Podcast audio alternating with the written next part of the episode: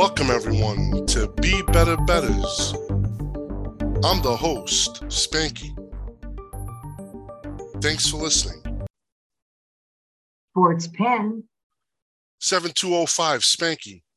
What do you need, Spanky? Looking at 903. Yankees are 39 over a quarter. Give me Seattle plus 25 dimes. You got Seattle plus 25 for six pin to confirm. 7205 Spanky. that was great. That's a flashback, Spanky. I love it. I love it. My guest this week is has literally come from did every single thing in a business, started from the bottom and went on her went on her way to become CEO of Pinnacle Sports. She's now a strategic consultant and an expert advisor. Please welcome my longtime friend Paris Smith. Paris, thanks for coming on.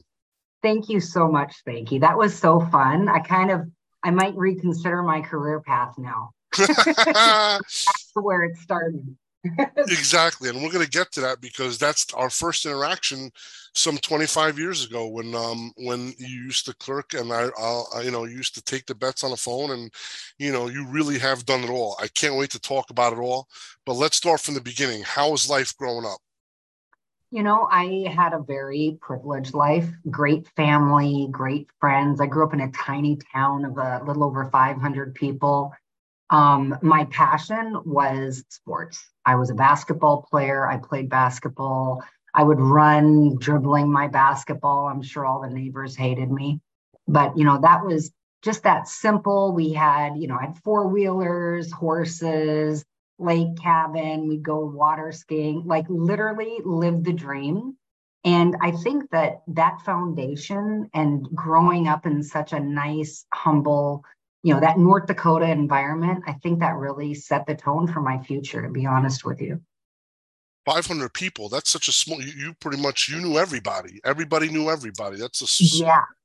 And then to make it worse, my dad, uh, my dad's family owned the bank and we had a massive ranch and farm. So, and my grandfather was a politician. He many years ago was the governor of North Dakota. So everybody knew me. I would get speeding tickets and my dad would know before I got home. oh my God.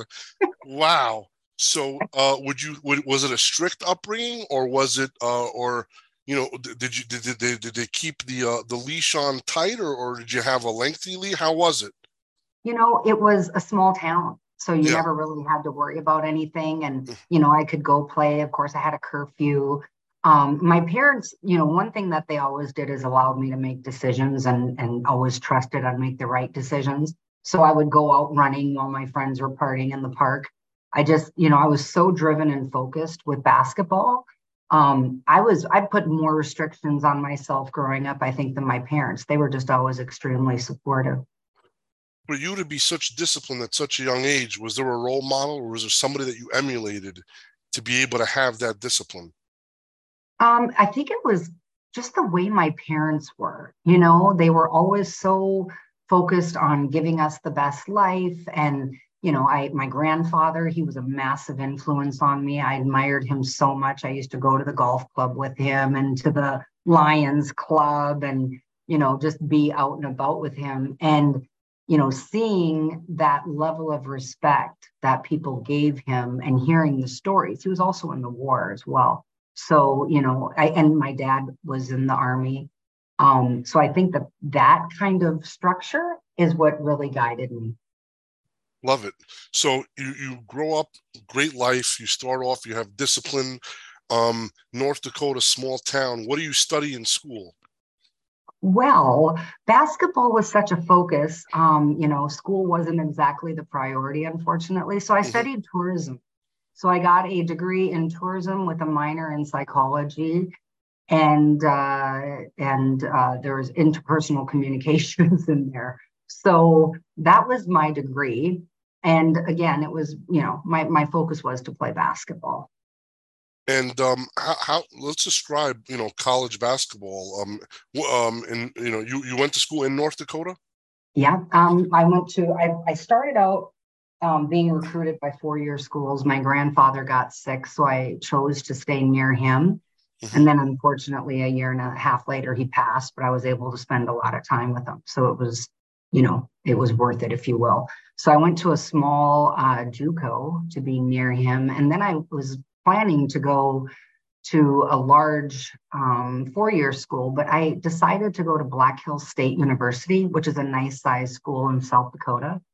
And you know, I just growing up in a small town, I just wanted to, you know, have something that was manageable for me. Um, and then I played basketball at Black Hills State. I broke my ankle the first year. Um, absolutely devastated. I was at the top of my game, or at least in my own mind and um, and then I had to redshirt a year, and you know that that actually taught me the first time life isn't fair because I literally lived, breathed, and ate basketball. I played basketball seven hours a day. I didn't really have a job in high school. It was basketball, basketball, basketball. So that kind of injury is, you know, this is career threatening. Um, were you ever the same since that, since uh, the injury, or? Um, I wouldn't say I was the same. Um, you know, I came back relatively strong. Um, but it it just made me see, and at the time, I mean, I'm old, so there was no WNBA. Um, and at the time it was like, okay, this is gonna be it. So um, I, I did start focusing a bit more on my my classes and and then I actually would get summer jobs and you know realize that there was life outside of basketball started dating somebody from the Caribbean, and uh, and then that will take us to the next phase. so so so this is great. So you're so tourism now. You kind of learn, you know, because it's funny when you're you're dating somebody from the Caribbean and you have a degree in tourism, so you kind of understand travel, international travel, and and and what that means. Um, you know, being from a small town where, did you want to come out and and and and see the rest of the world um, right away, or were you content with staying in that small town environment forever? Um, you know, I did want to go out. Uh, you know, it wasn't my dream to travel the world, but I I did live many other people's dreams of traveling the world. Um, I ended up I wanted to go away for a while. So, you know, just for a short period. So I thought, hey, you know, he's from Antigua. Let me go to Antigua and get an internship. And then after that, we can come back home. And, you know, my path was kind of like working in the Department of Tourism for North Dakota government. that could have been a path. That could have been a path. Absolutely. Um, so, so, okay, so, so, and, and his, and, and you decided to go to Antigua. The initial plan was how long would you spend in Antigua? Three months. And what did it wind up being? It winded up being 12 years. um, I uh, it, it was interesting because you know I'm from North Dakota, very privileged family, and in Antigua they were like, "Sorry, we can't hire you." And this is back in 93, 94, and they were like, "You're white, we can't hire you," literally. And um, and that was an interesting, you know, an, an interesting angle for my life to say the least but it taught me so much, right? And it took me a year. I was there doing odd jobs. I did my internship. I was a dive shop girl. I marketed timeshare. I dealt blackjack. I used to deal blackjack in college as well.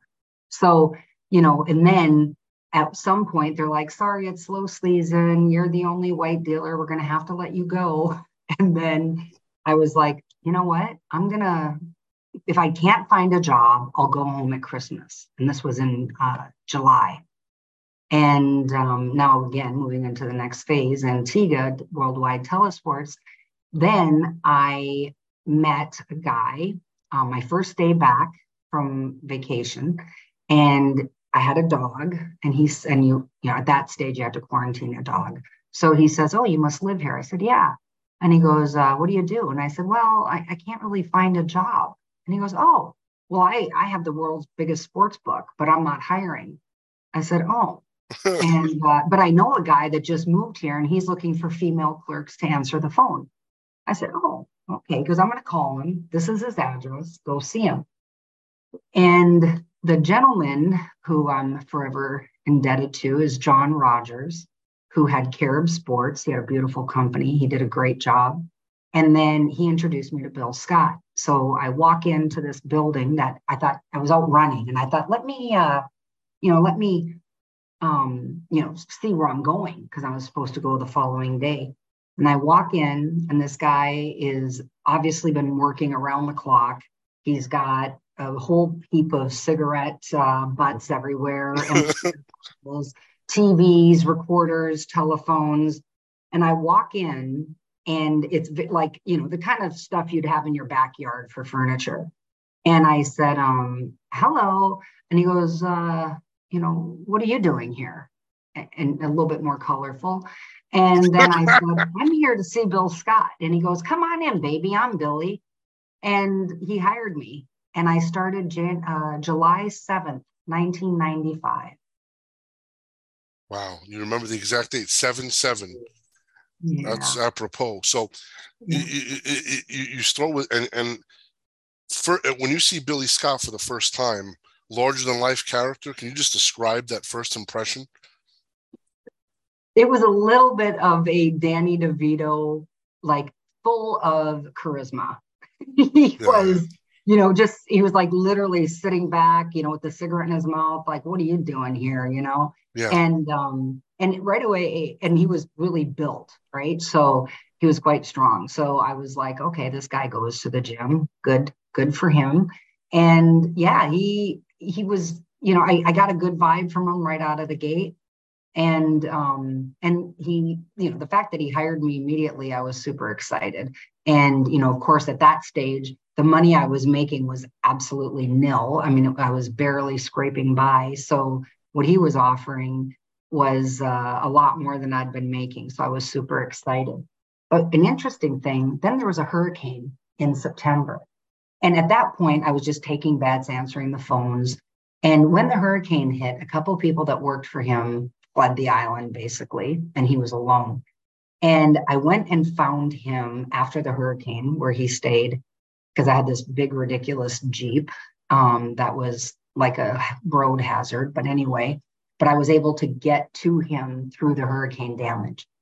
And he goes, Let's go to the office. And I'm like, Okay, but everything, there's no electricity, there's no water. And it literally went on for months at that point. So we get in the Jeep, go to the office, and there's a tree, like a phone trunk, and it was pulled out of the wall from the wind.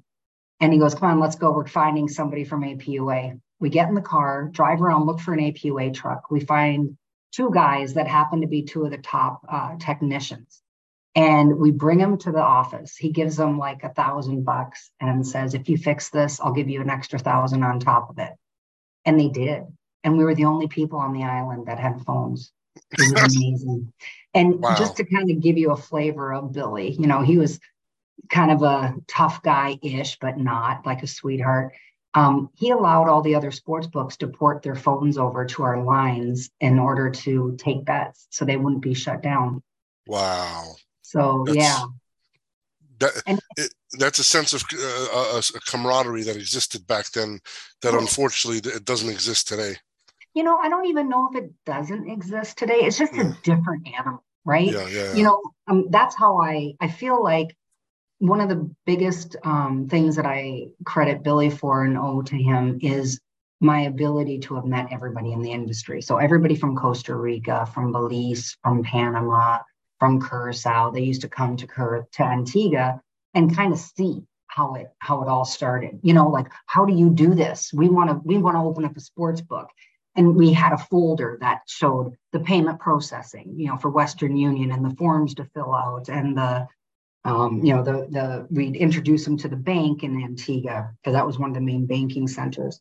I'd give them a list of where to advertise uh, casino player you know jim Feist magazine one way back.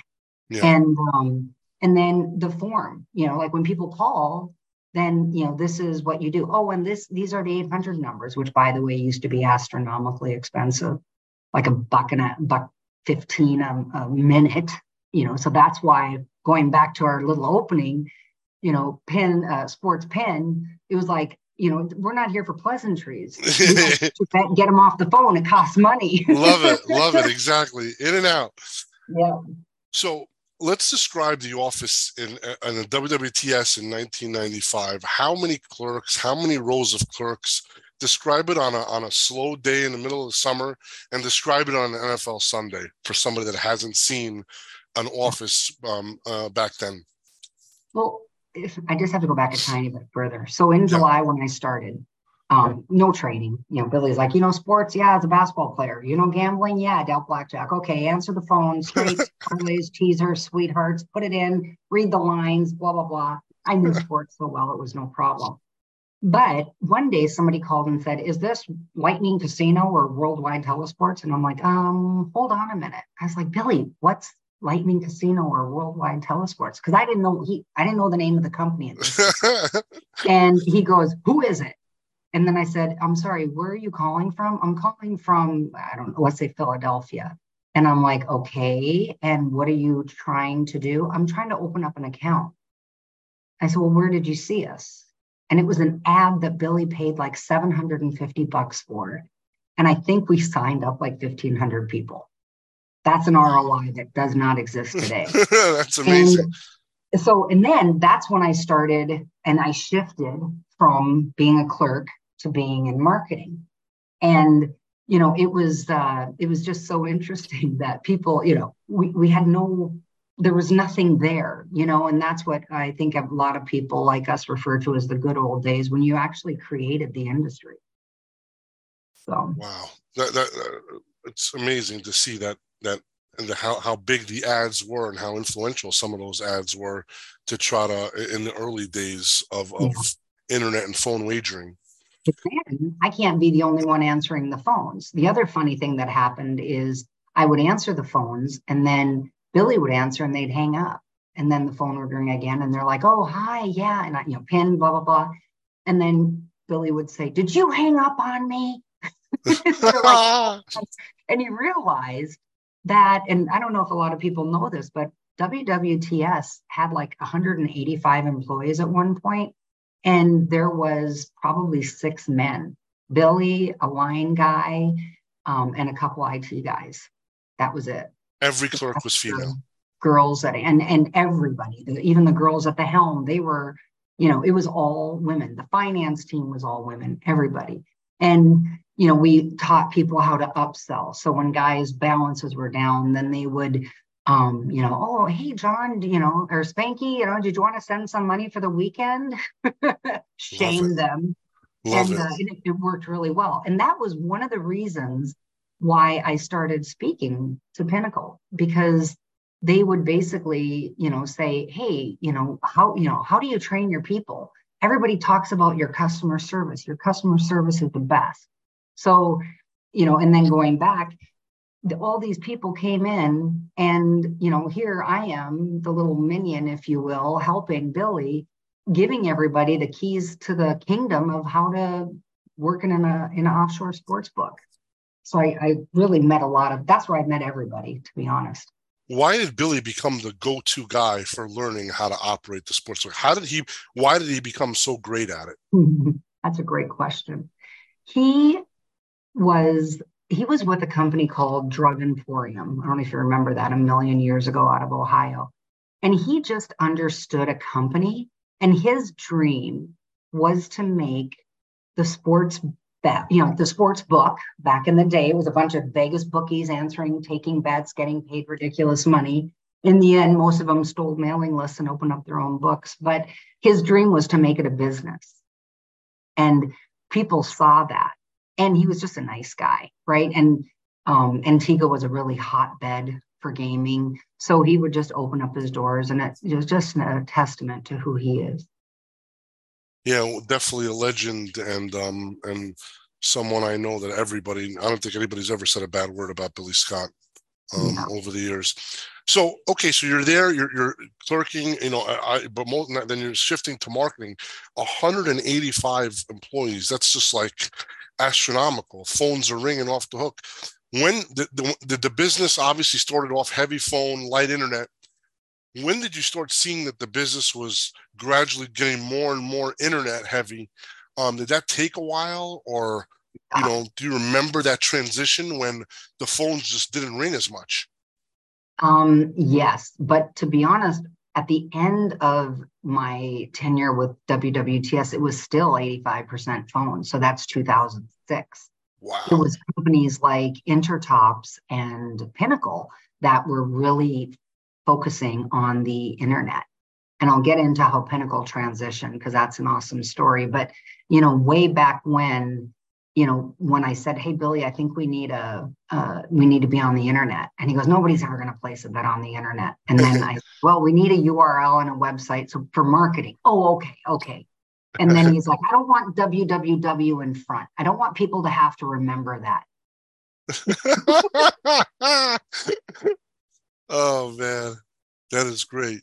Um, Oh man, Bet WWTS was that? I remember that was the website. Bet WWTS, or was it just WWTS? No, it was Bet WWTS. Bet WWTS. Yeah, yeah. Bet WWTS was Worldwide Travel Service, and oh, okay. It, it was in the Bible Belt. They had no desire to sell.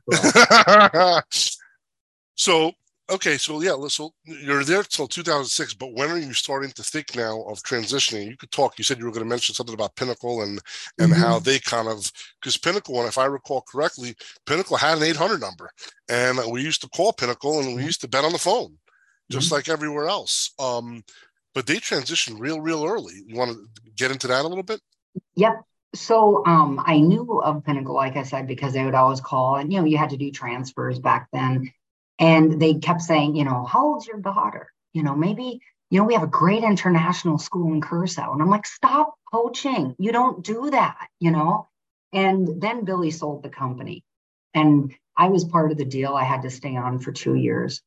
And it, I, you know, to this day, I, I, I can't see myself ever working for a public company, you know, especially in the sports betting space, uh, space, because, you know, it's about risk uh, public companies aren't real excited about risk. You see, all the public companies are currently more entertainment companies and they do a phenomenal job, but that's not the real sports betting that I had personally grown up.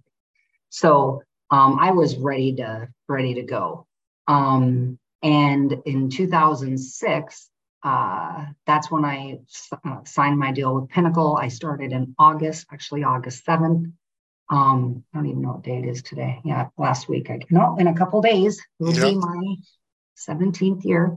Um, but anyway, it was uh, when I came.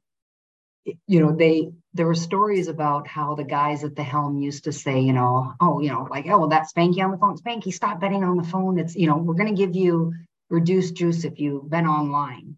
So there was a period of time where they transitioned where if you bet online, you got the pinnacle juice, the pinnacle VIG. And then if you bet on the phones, you'd still get 110. That was towards the end of the transition. And then they would literally go to the computer, go to the computer store, buy a computer, have the kid come hook it up, walk everybody through the process. Because you know, with the model of Pinnacle, of course, people would save a fortune betting online. And that was it was like really hand holding some of the old school guys and getting them online. And then I think it was probably 2007 or 8 when we closed down the the phone betting completely. Wow. And and then was there any stragglers back then that still couldn't uh, uh, adjust and had to still have that you know 800 number just to just because i remember back then obviously not today but back then guys just could not get accustomed to the internet yeah. i think we probably had three or four guys and I might be exaggerating. Yeah, yeah. But now it's all fun. Okay, so now you're at Pinnacle. What roles are you doing similar that you're doing at WWTS, and what did you see different? How were compare both operations? What was good and what was bad, and what did you and what was different? Well, I think at WWTS because I started so young and I started at the ground. Like everything that was a great idea was Billy. Everything that, you know, was like, oh, why did we do that? That was me. so then I come into Pinnacle and they were like, you know, oh, you've done this before. And I'm like, you know, it was interesting because they saw in me more than I did, which was really, you know, that's when I knew my heart was with Pinnacle. And um, and they they believed in me, you know, uh, don't need to get into it, but obviously I had a case and they said, you know what, we don't even care. We're going to help you get through that. We need you. We've been waiting for you. We want you. just come. And that was that was in August. And um, you know, the the case came out in May. So that was that was huge. So, you know, obviously my loyalty my loyalty was uh, sky high. And then um, you know, as I started, I came in and they're like, I just, you know, let's just say you're a consultant. By the end of the day, it's like, hey, she's here to run the company because nobody was responding to me. They hadn't had a proper CEO for at least four years. They just had the guys that owned it and they kind of ran it, but it wasn't, you know, nobody had a title. Nobody, it was very, it was exceptionally successful without any structure. And um, and they had hoped I could bring that in. So um, then probably about 2007, 2008, you know, they're like, you know, well, why did this happen? Well, you know, Paris, she's the CEO. And I was like, no, no, no, I'm the COO. And they're like, no, you're the CEO.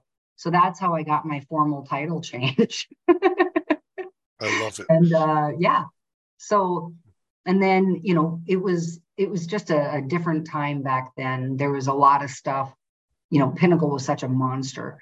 Um, there, you know, there's a lot of things that I was, you know, the credit side of the business and things like that that they used to do. Um, that was a bit out of my scope. I understood it, I knew the players, but I didn't deal with that. So then, 2007, January 4th, I get a phone call. Hey, yeah, we're gonna, um, we're, and we had gotten opinions, and they basically said, no matter how you spin it, twist it, what you're doing is going to be after UIGEA is uh, um, something that's viewed as illegal. And they said, you know, we one of the reasons we hired you is you're so pragmatic and operational. We want you to take us out of the U.S. market. I'm like, what? What? okay. So then I said, when? After the NBA finals? You know, that would make sense. We're talking January 4th. Mm, no, no, the 11th. And we literally, I had to do it all. I didn't sleep for four days. We had to affect all the accounts, close all the you know, block the casino, block everything. Because of at that time, there was that that um, credit structure. Um, we couldn't tell anybody, and we had to get things in place to pay people out because we were very large at that point. And um, it took from the 4th to the 11th at midnight, we pulled the trigger. And it was, you know, the end of uh, sports betting in the US as everybody had known it. And I'll, I, I'll, I'll, I'll never forget it. I'll never forget it. 11107 uh, woke up that morning and it was like a bomb hit. We didn't know what the mm-hmm. hell's going on. But guys, sorry to interrupt. So, you know, after the 111 how how that that whole shakeup how crazy was that? How you know you know you said you were planning it for a week. What happens after 111 yeah that's a great question because we hadn't planned it clearly. Um, what the one thing was i was very excited personally because with the thing you know with my previous history it was just nice to be in a company that actually recognized like you know stop trying to beat this it's it's not right um, so I was extremely excited about it. Um, we had to pay everybody out. It was everything was manual. You know, I, I came in one day and said, How many payouts are we doing a day? They're like 150. We have like 30, 40,000 players. I'm like, Oh my God, this isn't going to work. It's going to take us two years to pay them out. so then we, we wrote a script to automate it. And I said, I had a dream that we wrote a script and everything was done because, you know, 98% of the transfers are easy. And um, and then we, we wrote the scripts, tested 500, 1,000, 1,500, 5,000. And a couple days later, everybody was paid out. Um, I think probably one of the craziest things for me that's ever happened in this industry is we paid everybody out. And a day or two later, uh, Neteller got arrested. Yeah, I remember it. And, you know, people were like, you knew it. I'm like, oh, come on. you know, and the ironic thing is the guy from Neteller came to Curacao to visit me. And the day, and he's like, hey, let's do dinner. I'm like, really busy, can't do it, can't do it. And then I said, I can do dinner the next night. And um, and then the next morning he woke up and he's like, Yeah, you were busy. totally killing the industry. I'm like, I know, don't tell me. oh my, I had to do a change of address and move down to Costa Rica, you know, supposedly, and send them all this documentation um, in order to get my funds released.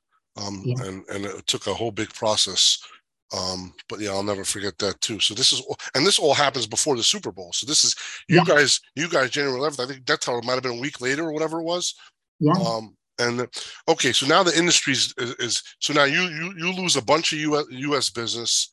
Everything, what, like everything. literally everything. Now, when it comes to soccer, at that point, you guys don't know shit. Like you guys are not the best at all.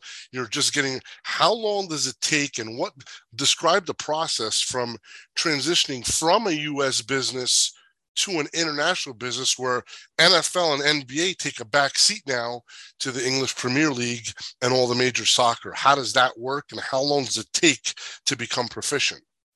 That's yeah. We um well and imagine there's something you don't think about, which is the system. The systems are built for US sports and we know how many teams we have, how many games are being played. Now you add a full card of soccer or European football on the in your system, it slows everything down. I mean, it's just not built to scale. And um, but we've always we you know Pinnacle was such a powerhouse. Like there was a very large international following always. So it's not like we went from you know we didn't lose 95% of the business by any means, and we were really focusing on on the Asian market and all the other international markets at that time.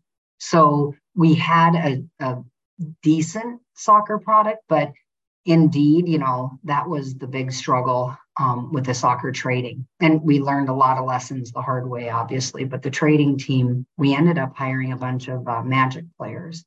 And, um, you know, they're not really, they're not about the sports. I mean, you might remember Marco Blume. He basically built our entire trading group. Um, and he would take uh, the magic guys who are just strategic, analytical game players and train them to do the, the risk management. And some of the greatest traders in Pinnacle came from that. Um, and then from there, they grew out the uh, the, the soccer product. Did you guys take it? Took it? years. It took years. We're still improving it constantly. Oh, of course. And, and 85%. You know, it, it's like the significant part of the business still. It, and it took years. Did you guys, you know, when you say it took years, you, you, you know, from what I from what I remember, for, I, I, soccer is not my thing, but you guys were really getting, you know, you they were really you getting uh, uh, beat up a little bit um, until you kind of learn the ropes, and it's just it's completely different than a U.S. sport where, you know, when it came to U.S. sports, Pinnacle before that one eleven oh seven was the place. You know, the sharpest line in the world was Pinnacle, and mm-hmm. now losing all that U.S. business. Um, it just it, it, the, the, it took a back seat. So you being a you know you, you becoming CEO, um, you know you, you know you're 11 years in a business when you start a Pinnacle, um, and um, and you becoming. Let's describe the role of that. What is it? Let's let the, a daily you know walk me through a typical day. And there is no such thing as a typical day, obviously. But walk just give me an example of what happens. What fires are you putting out on a daily basis? Being the CEO of one of the most prominent and respect respected bookmakers in the world? Yeah. Um, you know, in the early days it was customer focused, and I didn't deal with customers at all. People, people, people, people. Um, that was a big thing. And just always, you know, you could never be ahead of scaling because that's not, you know, when you come out of the US market and then you're trying to create your business again. You're not looking to be ahead of the curve on scaling because you're just trying to make money and reestablish yourself. So, you know, it was really chasing the scale and um, and getting into those markets. You know, I really focused on getting you know all those all, the rest of world was my focus for many many years I, I didn't focus on anything else and then you know creating the departments creating you know, um, yeah, I'm going to jump ahead a little bit to 2014 when um, Magnus Hedman uh, eventually came in and, and bought Pinnacle. Um, you know, it was really about getting that, you know, getting making making Pinnacle more resilient so it could really stand the test of time, which it has, fortunately. so so when you say in being international and going out there in the world, you know, everyone is notoriously knows that Asia is, you know, when it comes to gamblers, the Asian market is is number one. Um, how big of a focus was to grow the Asian business? Um, it was a major focus. And, you know, when I was at WWTS, we had a solid Asian business, which is one of the reasons why Pinnacle wanted me. So, you know, I knew all the major players.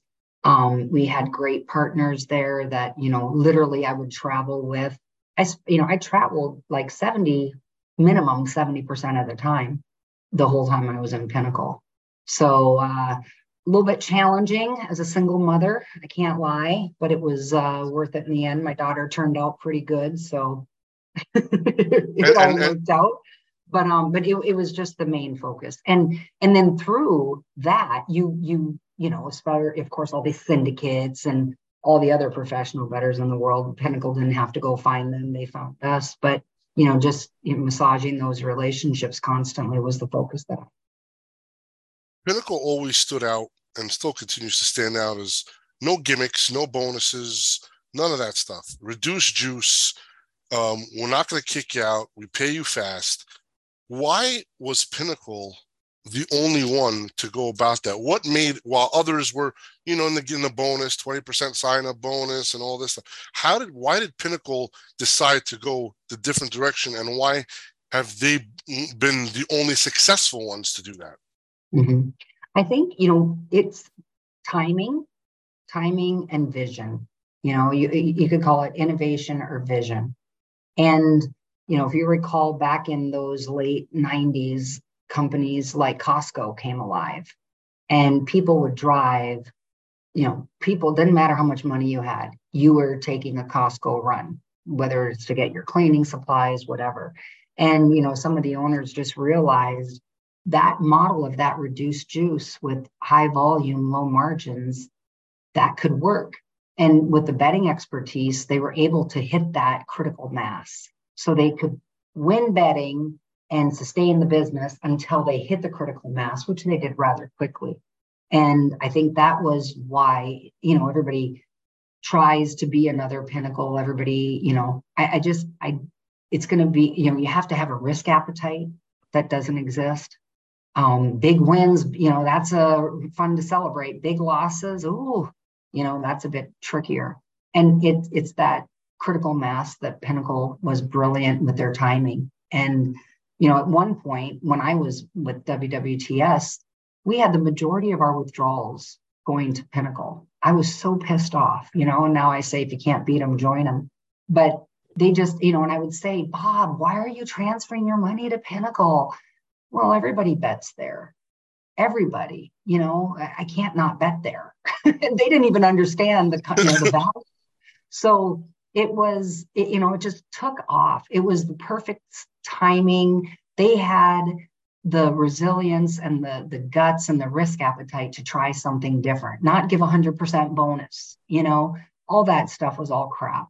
Um, and Pinnacle, they at the right time they made the change and yeah the rest is history you mentioned a great thing there risk appetite risk appetite coupled with talent i think you know tell me i'm wrong but is that the winning formula like can you can have as much risk appetite as possible but without the proper talent of a bookmaker um, to be able to know how to move, how hard to move, to be able to profile customers correctly.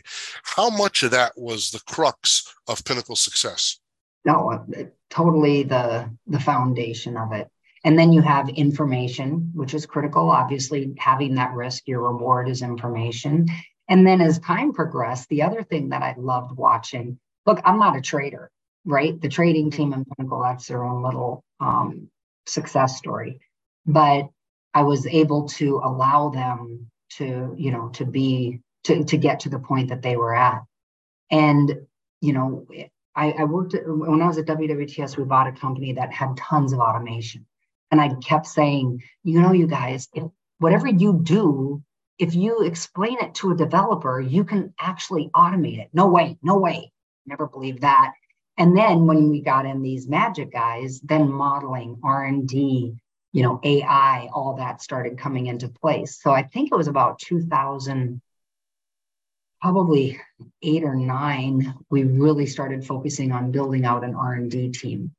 And that was that that turning point for the long-term success of Pinnacle. And you know, that whole R&D trading group um, you know, that's really what's been able to continue the success moving forward. Spending money now to pay off dividends later.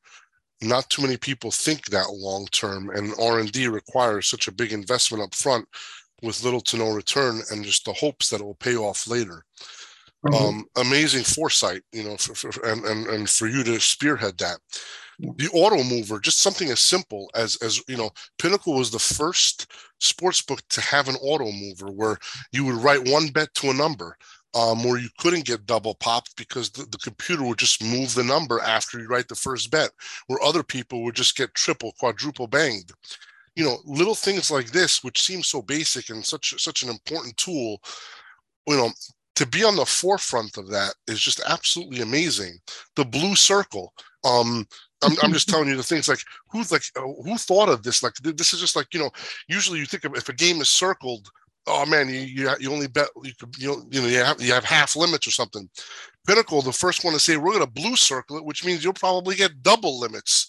Um these things like can we just describe how some of these things came about and and how they were just leading leading uh, uh innovations in in sports gambling?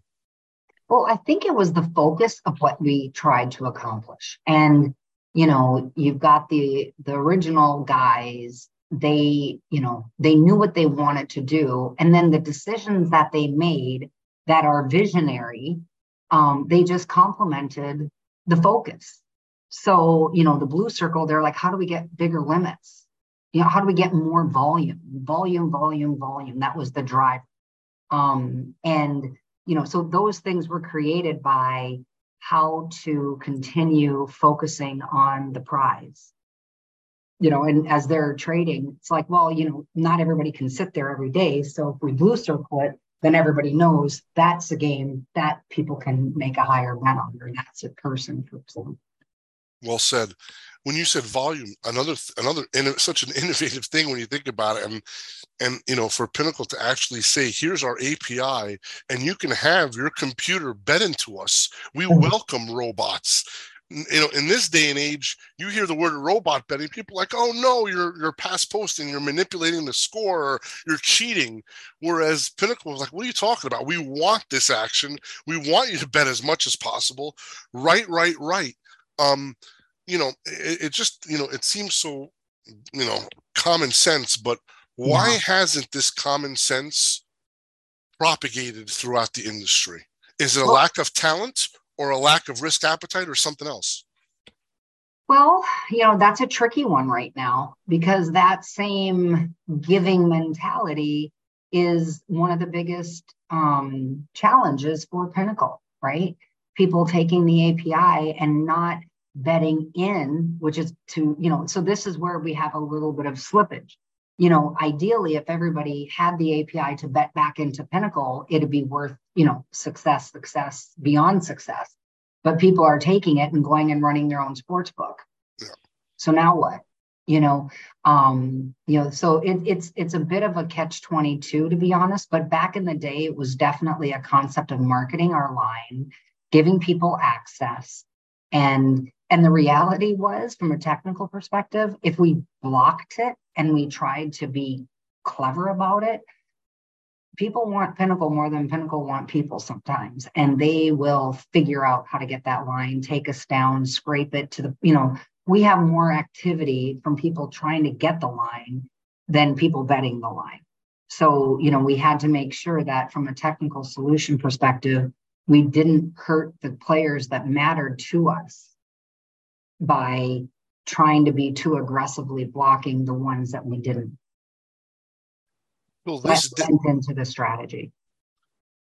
So this day, there are people that copy the Pinnacle line, even on markets where Pinnacle doesn't take a big limit, because yeah. of the history and because of the reputation.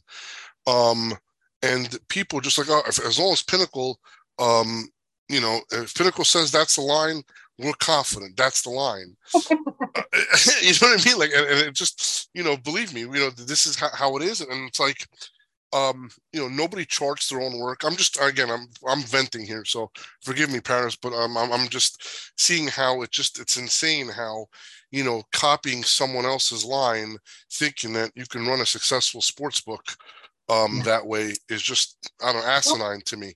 But it's working right? I mean, what they don't understand is they could be a lot more successful. So I can't remember the exact year, honestly, but when we started, you know, we um know, you know, so now we know we have the best line and not everybody's coming to us. So that was a little bit of our flawed strategy. We just assumed the whole world would want to bet with Pinnacle because we have the best information, the best line, the best value. And when we realized that, okay, you know, we're not getting what we thought we would get, then B2B came into the picture. And the Pinnacle solution is the global B2B brand. And that, eh, you know, it's an API and we do, eh, it, we receive the bet flow, it's called. And it's interesting because people that have had accounts with, you know, that have had partners with other groups, I won't mention, that's not nice, but, you know, they lost money with one, barely broke even with another, start up with Pinnacle Solution, in particular with esports, and are thriving. So the point is having the line is great, but if you're actually getting the value and you know the real value in the line with that line management, that's where you're really going to make money. So, you know, there's a lot of things that um, that are in play to kind of help people understand that let them see what the potential value is. And i think as you progress down the road pinnacle is going to move into some really phenomenal um, and and uh, hopefully groundbreaking b2b um, kind of product product developments. Will the b2b ever uh, over uh, become more prevalent in the B2C as it currently is now, or how, how, how are we looking at it? Will Pinnacle always be catering more towards the customers than other bookmakers? Um, I think it's well, it's it's interesting, right? Because with B two B, not everybody, you know, they're not all Pinnacle customers. That's the beauty. So yeah. Pinnacle customers are Pinnacle customers, and the B two B have very different customer bases. That's why we chose to do the B two B route. You know, we're not looking. You know, we we're not experts in marketing to the entertainment world, but other people are. So let's let them do it. Let's allow them to make the most money that they can possibly make. And in theory, then it's a win-win. So, you know, with the B2B model as well, you know, it's uh it's it's a bit slim for the for the op, you know, the operator is the one that wins, the provider gets a small piece. So, you know, it's going to take a while for that to surpass, but I wouldn't say it's it's off the table. I mean, Pinnacle has done some pretty amazing things and let's see. That could be the next one. So Paris being the CEO, uh, former CEO of Pinnacle and all the the impact that you've made, what would be your legacy? What ha- what are you the most proud of that has impacted Pinnacle for the long run? You know, I'm a massive believer in the people. The the thing I miss is the people. You know, I had uh, a lot of employees, a lot of amazing employees. I saw a lot of growth of people. You know, it's just been like that's that's the part that kept me motivated. I think the biggest success, quite honestly, is finding the right guy to take over Pinnacle. Because in 2012, um, you know, there was a little uh, mess with the previous owners, and it was clear that, you know, either they sell or I have to leave. And it was, you know, finding Magnus Hedman, I think, is probably my best legacy in order to um, continue the success of Pinnacle because he has the risk appetite, he has the vision, he has the experience in um, trading and high trade, you know, high frequency trading with the financial markets. He understood the Asian um, and and the whole soccer business, you know, better than than Pinnacle maybe ever will because he had a company that provided the majority of liquidity into Betfair for many years. So you know he understood it and he understood that Asia had a had a part. You know, he understood that it's not going to last forever. So we've always been quite aligned with um, with where we need to be, where we need to go. You know, keeping close tabs on the U.S. market. So I think you know having him in place that that's that was my way of ensuring that Pinnacle is going to have, um, you know, maybe, you know, it's coming up on 25 years, if I'm not mistaken, like August 8th, um, which is in a few days. So, you know, hopefully we get another successful 25 years. Being around doesn't mean anything. Being at the pinnacle, that means something. Beautiful play on words. Love it. Being being pinnacle at the pinnacle. Paris, um, you've come such a long way in a business. I've I've remember the days of WWTS, and you've come, you know, you've done so much, and you've impacted the business um, in such a prominent way, and and, and Pinnacle is, is stronger than it's ever been. I really appreciate you coming on the podcast. Um, before we leave, the name of this thing is called Be Better Betters, and you know, we I usually ask, what is the one piece of advice you can give someone um, to become a better better? What you know if there's anything of all the things that you've seen over the last 25 years plus what what have you what can you advise an up and coming better or even a pro on on how to up their game you know it's so funny because think about it back then at wwts all you had is what you would read in a paper. Um, now information's at your fingertips. You know everybody has their own model to bet. It's really just about managing your money and you know making it entertainment keeping it entertainment. You know obviously tons of professionals are out there you know i'm i'm not a professional basketball player but i was a good basketball player you yeah. know kind of know your lane i think might be some good advice but yeah. just you know utilize the information that you have and manage your bankroll properly Beautiful bankroll management. Without that, I've seen so many people um, go busto. Some of the smartest people in the world, improper bankroll management, and they wind up going broke, busto, tapioca. They don't, you know, and then they're just left out in the cold. So, great advice. Paris, thank you so much. This is a long time coming. I really appreciate you coming on, and um, I can't wait to see you soon and grab some dinner. Sounds good. Thanks, Spanky. Appreciate it, Paris. Thanks so much for the time. Until next time.